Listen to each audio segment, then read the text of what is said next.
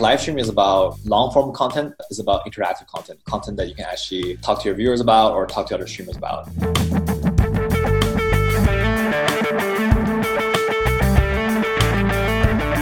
It's about creating these jobs for people that might not enjoy working at a white collar job or like driving Ubers or something. They, they just really enjoy playing video games. Why not make a career of playing video games and being able to connect with other people all around the country to watch these video games and having a thriving career that way? I, I think that's awesome.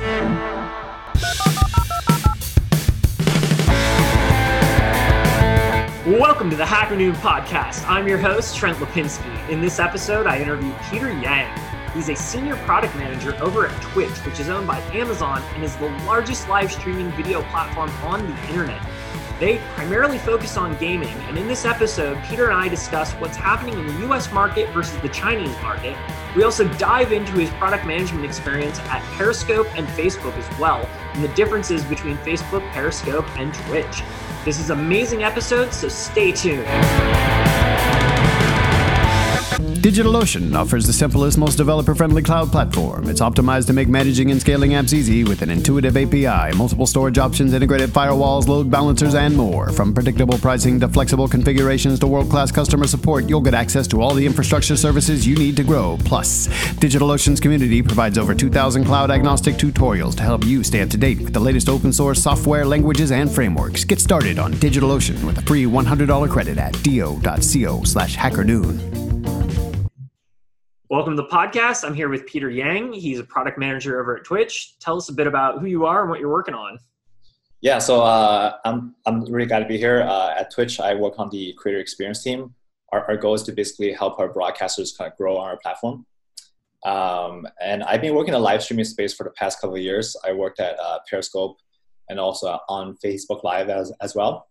And I think what really uh, interests me about this space is uh, not so much the video aspect is more about the fact that there's this whole field of people who are basically making a living like streaming streaming from their living room or streaming mm-hmm. streaming games streaming all kinds of stuff right so it's like really fascinating and i'm also i also think live streaming is really interesting because it's more about the community the conversations that happen than the video content itself so yeah. yeah and can you tell us a little bit about like these live streamers that are like making ridiculous amounts of money essentially just playing video games?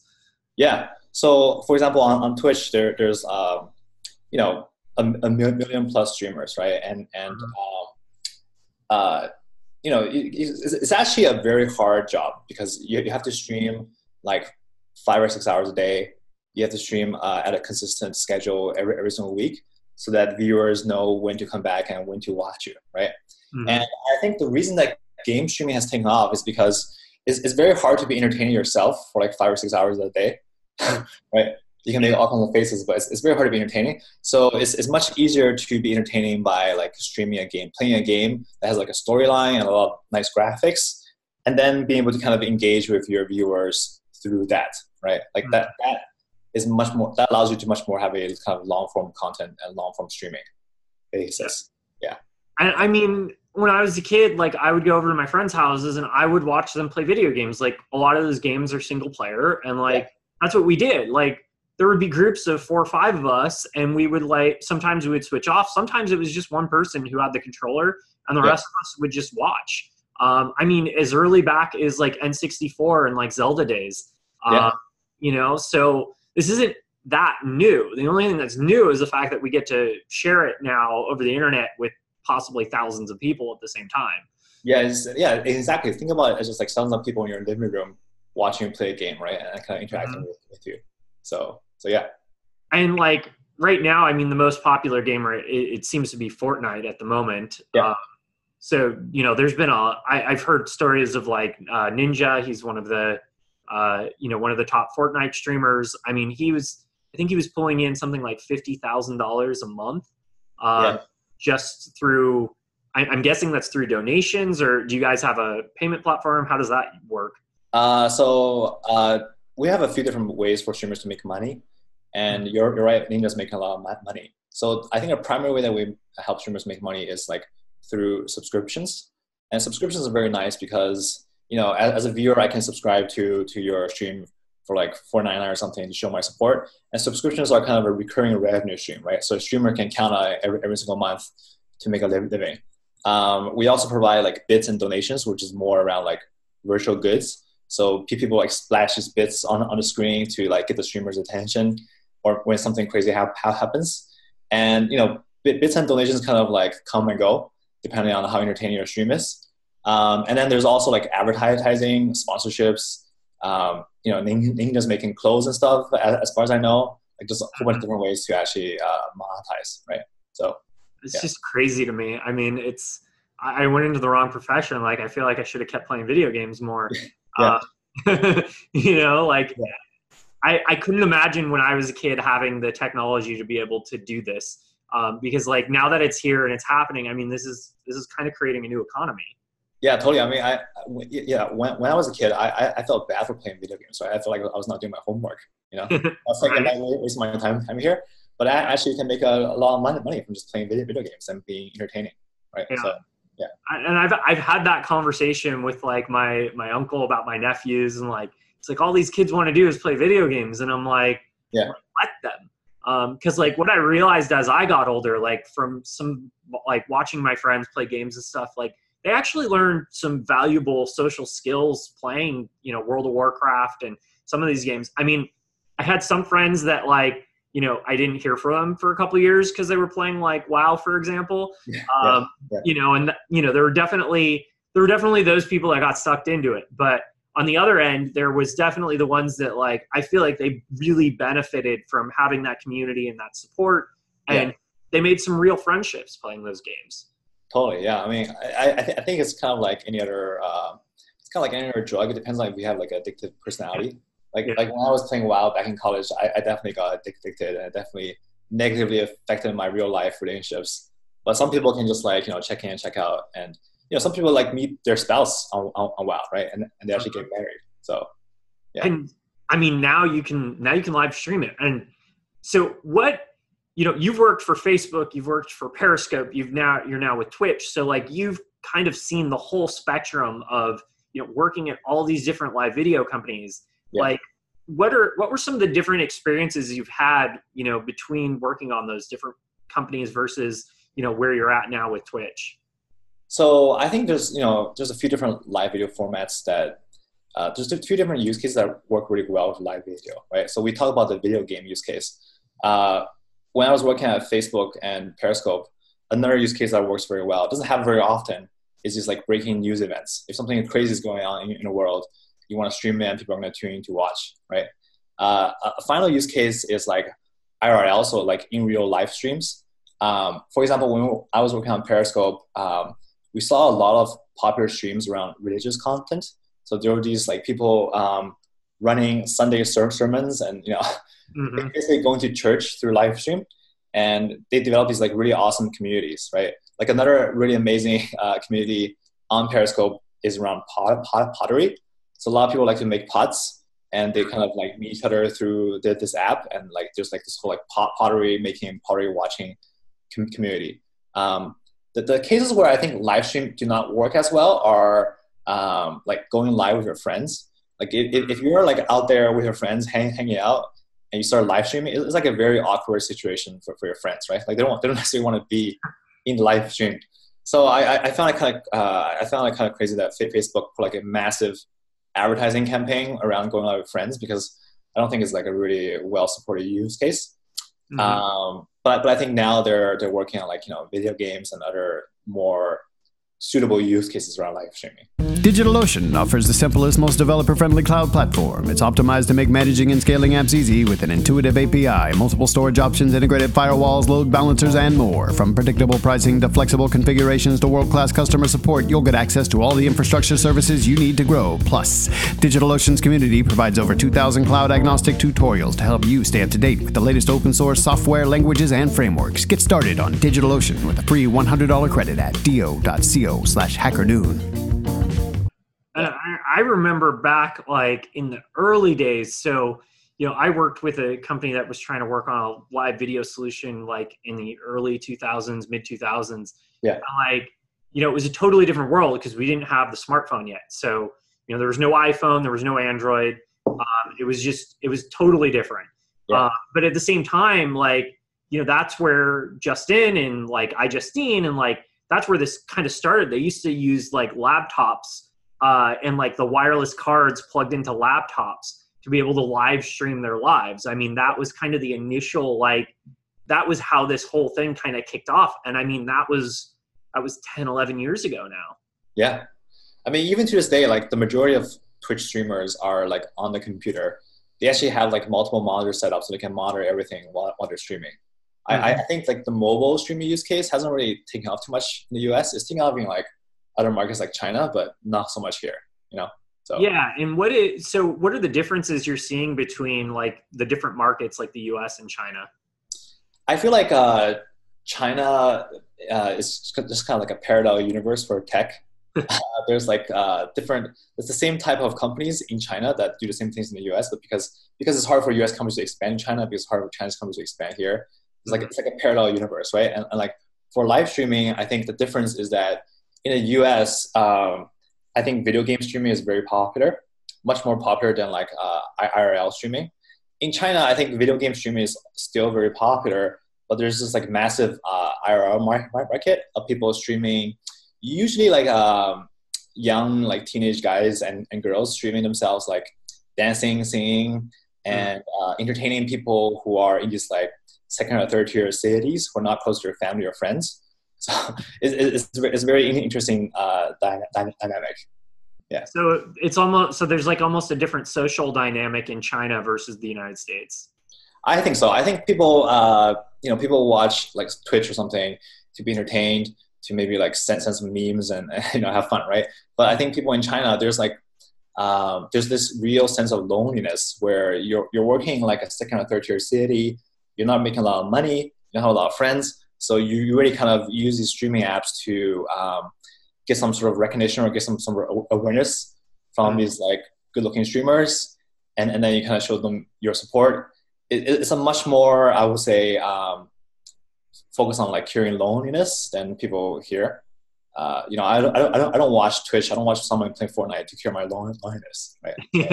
So, yeah. yeah, it's more of an entertainment. But I do think there is like a, I don't know, a friendship aspect to it. Uh, yes. Uh, where the live streamers almost start to kind of feel like you do have some kind of personal relationship with them. Yeah, uh, I mean, and you're interacting with them. Yeah, you're definitely interacting with them. And if you look at the apps in China, it's also uh, it feels a lot more like you're paying for friendship because like the, the apps are much more transactional. Like virtual goods is a much more prevalent model in China than like subscriptions or these other revenue sources. And there's a constant stream of just like sports cars, like flowers and stuff flashing on the screen. And the streamer is not even shy to like ask for stuff, right? It's like, give me stuff so, so I can, you know, continue to do well in my career right? So. Yeah. And so, uh, since you've been with Twitch, was that previous to the Amazon acquisition, or? Uh, no, it's it's, it's after the Amazon. Okay, yeah. so you so you joined after they they joined Amazon. Okay, yeah. so and so what's uh eh, so you're so you saw all these different use cases right between Facebook and Periscope, like what, and now you're seeing the differences between like uh, the Asian market versus the U.S. market. What's kind of next for live streaming?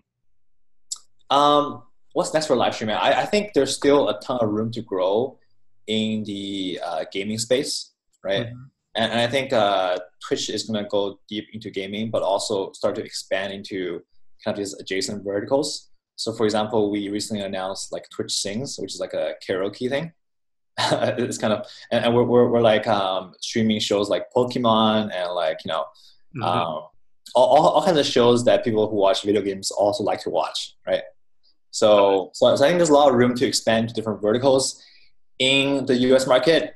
In, in China, I, I feel like live streaming has almost like reached its peak to a certain extent, and it's slowly kind of uh, being cannibalized or replaced by some of these other video apps. So just like for example, um, a lot of people are watching these like short video apps now instead of like live streaming because it's kind of like more bite-sized consumption when you're on a go. Like Snapchat and Facebook stories and that. Yeah, it's kind of similar to, to that. Yeah yeah. yeah. Well, because you can watch it, you know, you don't have to be live. Uh, you can watch them pre-recorded. So there's, you know, I could see something there. Yeah, uh, yeah. And then you know you have YouTube Live, and like I've never. I, I feel like YouTube Live never really fully took off compared to like Periscope and Facebook Live, and you know, obviously Twitch dominates this space. Um, I, I'm any thoughts on that? Uh, I, I don't really know what's going on with YouTube Live. I just know that um, being like the number one video site, right? They, they probably have a whole bunch of competing pri- pri- priorities. Yeah. Uh, they probably cannot go full in on the live streaming uh, people because they also have to satisfy like the people who upload videos and you know Mhm. all their media partners, right? So yeah. and you know really what it gets down to is you're you're a product manager so can you talk a little bit like what does your day to day look like and you know with all the experience you have working at all these major tech companies what does Yeah. that look like for the you know kind of explain that to the average listener Sure. So I, I think what a product manager does is uh, a product manager is basically at the end of the day, a product manager needs to ship good products uh, that customers actually want, that actually solves real customer problems, right? And, and the way that a product manager does that is um, he or she should like enable like the rest of the team, from the en- engineers to the designers to the other teams, uh, by being like an awesome communicator uh, by keeping everyone on, on track and like um, trying to resolve conflicts and you know uh, figure out dependencies. So you can sh- actually ship a really good product at, at a reasonable amount of time right? Mhm. so I, I see a product manager as kind of like a enabler of other, other people on, on the team. And what are some of like the skills that you've had to harness to become a good product manager Uh, so I, I would say I'm definitely not like you know like like a chief product officer or anything. I'm, I'm still like working on my skills. But I think a few things that I've learned is that uh, number one, you need to be you need to be like um, you need to have a humble attitude. You're not like people say that product manager is like CEO of the product. If if you really think that way, then you're probably not going to be set up for success because you need to have a humble enough attitude to be like, hey, like this designer or this engineer or this other PM could actually have a better idea to help improve my product and myself. So my job is actually just to pull the best ideas out of other people, right? And, and try to find the truth in other people instead of like being right or have the best ideas all the time, right? So that, that's something that I, I feel like new product managers struggle with because they want to have the perfect spec or they want to have the perfect uh, presentation. But in reality, the earlier you can share your stuff with other people and the earlier you can kind of pull in the best ideas for yourself, the better off you'll be, right? Um, I think another important thing for product managers is that um, you really have to uh, like no, no matter what goes wrong, uh, it's, it's always your fault. So you really have to take own, you really have to take ownership of the situation. Uh, if if something happens and you start blaming your engineers or start blaming like someone else, um, then you're not gonna, gonna be a good product manager. You just have to like accept responsibility because uh, because you know at the end of the day you're in charge of shipping a good product, right? So if something goes wrong, then you should like really internalize and figure out why. Uh, and I think the, the the third thing I think learn working at Twitch and Amazon is you really have to obsess over the customer problem. Like I, I feel like you know every, every every product manager talks about starting from the customer problem, but in reality, uh, a lot of PMs just like make up what the customer problem is, or they don't they don't do their home homework, Mhm. and they end up building a product that, that does not solve a real problem, and, and and that is a really bad thing, right? So you really have to really do the homework, look at the numbers, talk to customers all, all the time, and, and kind of really obsess over the customer problem. Yeah. and is it like how do you determine what is a good feature or what is a good product or is it intuition is it Yeah. uh, is it you know is it data are you just is this just hard numbers for you or Yeah. is this something where you know you have to internalize it and really like put yourself in the customer's shoes I, think it's re- you really have to consider multiple sources of information and, and try to make the best decision based on the sources, right? So one source is talking to customers directly, trying to understand their pain pain points, and trying to understand that this is like a pain point that's shared by the majority of your customers, right? The second thing is definitely looking at the numbers, seeing where people are dropping off in the fun funnel, uh, seeing where you can optimize to help pe- to help your product grow. And, and the third thing, like I mentioned, is actually just like talking to people on your team, talking to like people who are working in support or working in partnerships or working in sales who are close to the customer to get an idea of what they think, right? So you really have to mesh the three things together and figure out what the best path forward is. and eventually does it just kind of become like you just start to pick up on some of this stuff or like what what what makes a product good? Uh, I think what makes a product good is it, it solves it needs to solve a customer problem, mm-hmm. and I feel like the simpler the product is and the simpler the customer problem it solves is, uh, the better it is. You know, like it's it's very easy for a product to become very complicated, and then uh, you end up in a situation where you just keep building and building and never never ship, or you you want to ship fast and you just like ship a subpar product. You, you say it's like an experiment. I'm, I'm testing something, but in reality, it's like actually really bad for the customer experience, right? So you always need to balance between shipping a quality product and, and getting, getting your product out to the market as quickly as possible. Um, so this whole concept of like a minimal viable product, like now there's this whole movement around like a minimal lovable pro- pro- product. uh, it's, it's kind of corny, but I, I, I do believe that you have to ship like a minimal lovable product, right? Yeah. Well, I think it also matters if you're at a startup versus, uh, you know, a larger corporation. Because mm-hmm. if you're a larger corporation and you've got the resources and you've got the team and you have, you know, the time potentially to put into the product, yeah. that's a different equation versus, you know, a startup that, you know, if they don't get something to the market quickly and start iterating quickly, then, sure. you know, they're going to run out of money um, sure. and time. So um, I can definitely see the arguments for both sides and the differences between corporate versus startup. That's a really good point. Yeah, I don't have a ton of startup experience, so I've always worked at these like larger companies. Mm-hmm. So that's a really good point. Yeah. And you know what? You know, having worked at all these larger companies, like you know where where do you see these companies kind of going in the future? Because there's been a lot of strife, especially lately with like Facebook, and you know they've had data scandals and all that kind of stuff. Periscope, I haven't seen too much, but I know Twitter, uh, you know, they're constantly in the headlines. Um, Twitch, we don't doesn't really make headlines too often, but uh, you know what what's kind of your sense on what's happening in Silicon Valley right now? Um, I think uh, I feel like the larger companies have more power than ever before, right? Mm-hmm. Like if you look at Google, Facebook, and Amazon, and you know Microsoft, these other companies, they're basically competing on all fronts. It used to be like Amazon's focused on shopping, you know, Facebook's focused on social, and then Google's focused on search. But now, you know, all three companies have uh, shop, shopping, uh, search, ads. They're competing on like basically all fronts, right? So it's kind of interesting. In some ways, I kind of feel it's bad because it's stifling the entrepreneurial spirit a little bit. It's kind of like stifling. Like if, if I want to start like a video startup right now, it's probably not a very good idea, right? Especially in the U.S. market. So I, I feel like some, in some ways it's bad. But in other ways, uh, I feel like these companies have so much power that it's natural that they just want to expand to all different spaces, right, and compete. So I think I saw recently that BitChute, um, they're like a competing decentralized video platform. I think they just got banned on PayPal or something like that. Oh yeah. Uh, so like, there's there's some weird backlash that's happened. We've also seen like uh, Gab. They were they're like a Twitter alternative. Uh, they were also banned from uh, from payment platforms and um, it's like it's to the point now where like if you try to compete with some of these companies, uh, the banks will literally shut down your access to be able to use money. Um, wow. Wow. And it's it's kind of a weird it's a weird time, uh, you know. And you know, I just wanted to get your perspective because you know you've been you've been working for these large corporations for most of your career. Yeah, I mean, let's take Facebook as an example, right? I I, I think uh, Facebook is still the most well-run company I've ever worked at. They're like super efficient. They're mm. very metrics focused. Uh, I feel like um, the challenge there is like being very metric focused and being so focused on growth. Uh, you kind of lose sight of some of these other uh, so societal, so societal issues, right? Until they kind of like come, come back and bite you. So now they're trying to play and catch catch up there.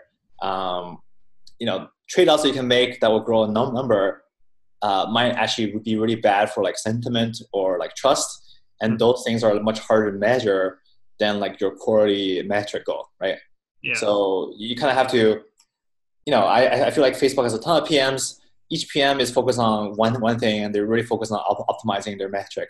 So it's kind of up to the leadership to take a step back and understand if growing these numbers or growing this metric is actually good for the company, right? Mm-hmm. Yeah.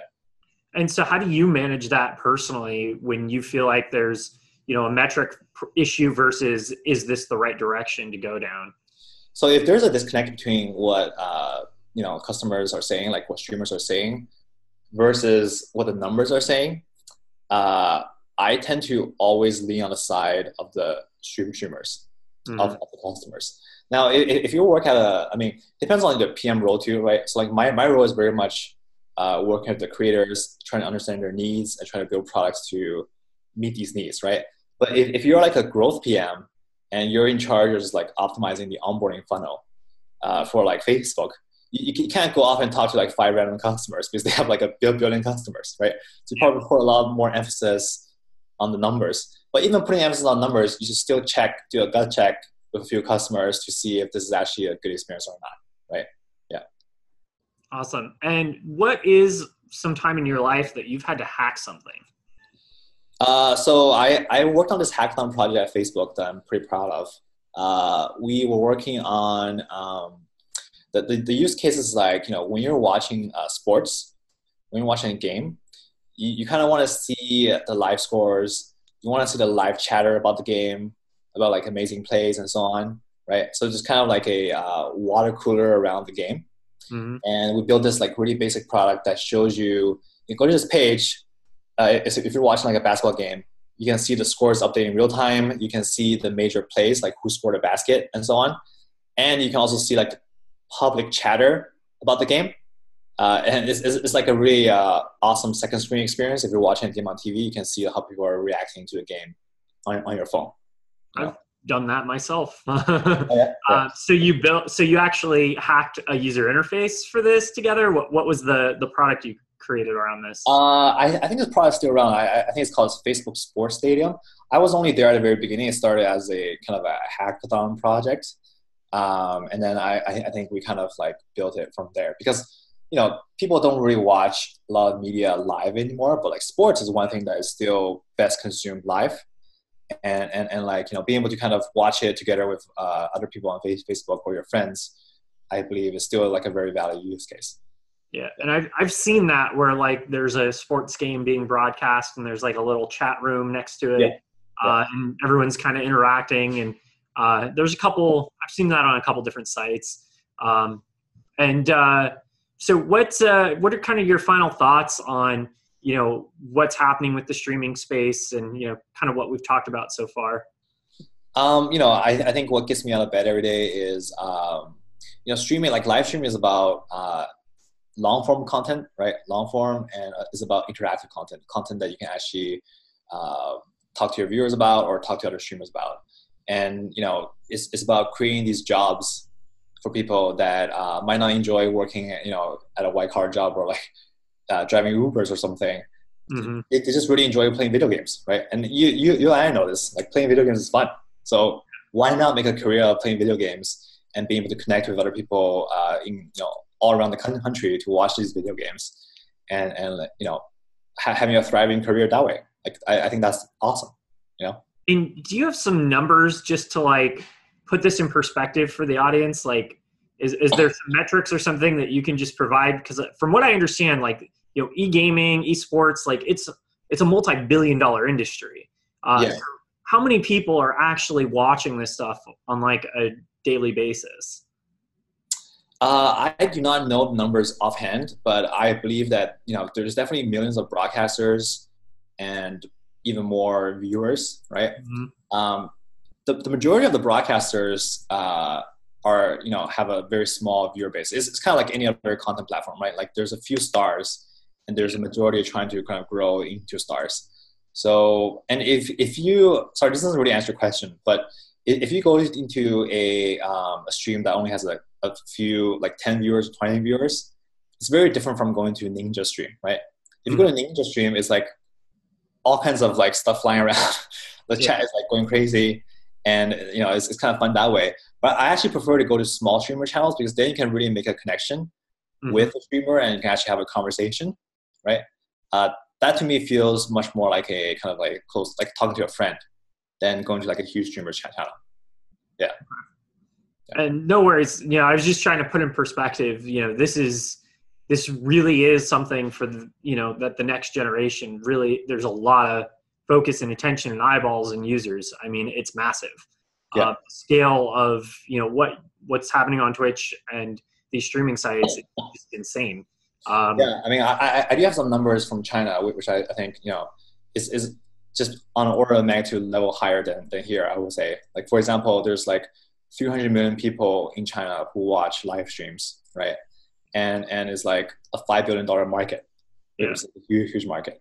You know, 300 million people is like the entire population of the U.S., right? So mhm. of people watch and stuff. That's crazy. So the basically the population of the U.S. in China watches live streaming. Yes. That's amazing. Uh, well, it's been a pleasure having you on the show. Uh, where can people find you? Uh, I'm on Twitter. I also write these blog posts on Medium. Uh, you can find me at Peter G Yang. So just like search it out on Twitter and you'll. And we got to get you uh, writing on Hacker Noon as well. I do write on Hacker Noon. Okay, good. Keep doing it. so awesome. Thank you for coming on the show. cool, Trent. Thanks. This concludes another episode of the Hacker Noon podcast. I'm your host, Trent Lapinski. Please don't forget to subscribe to us on iTunes and YouTube and follow us on social media. You can also find us at hackernoon.com and podcast.hackernoon.com for more episodes. Thank you for listening.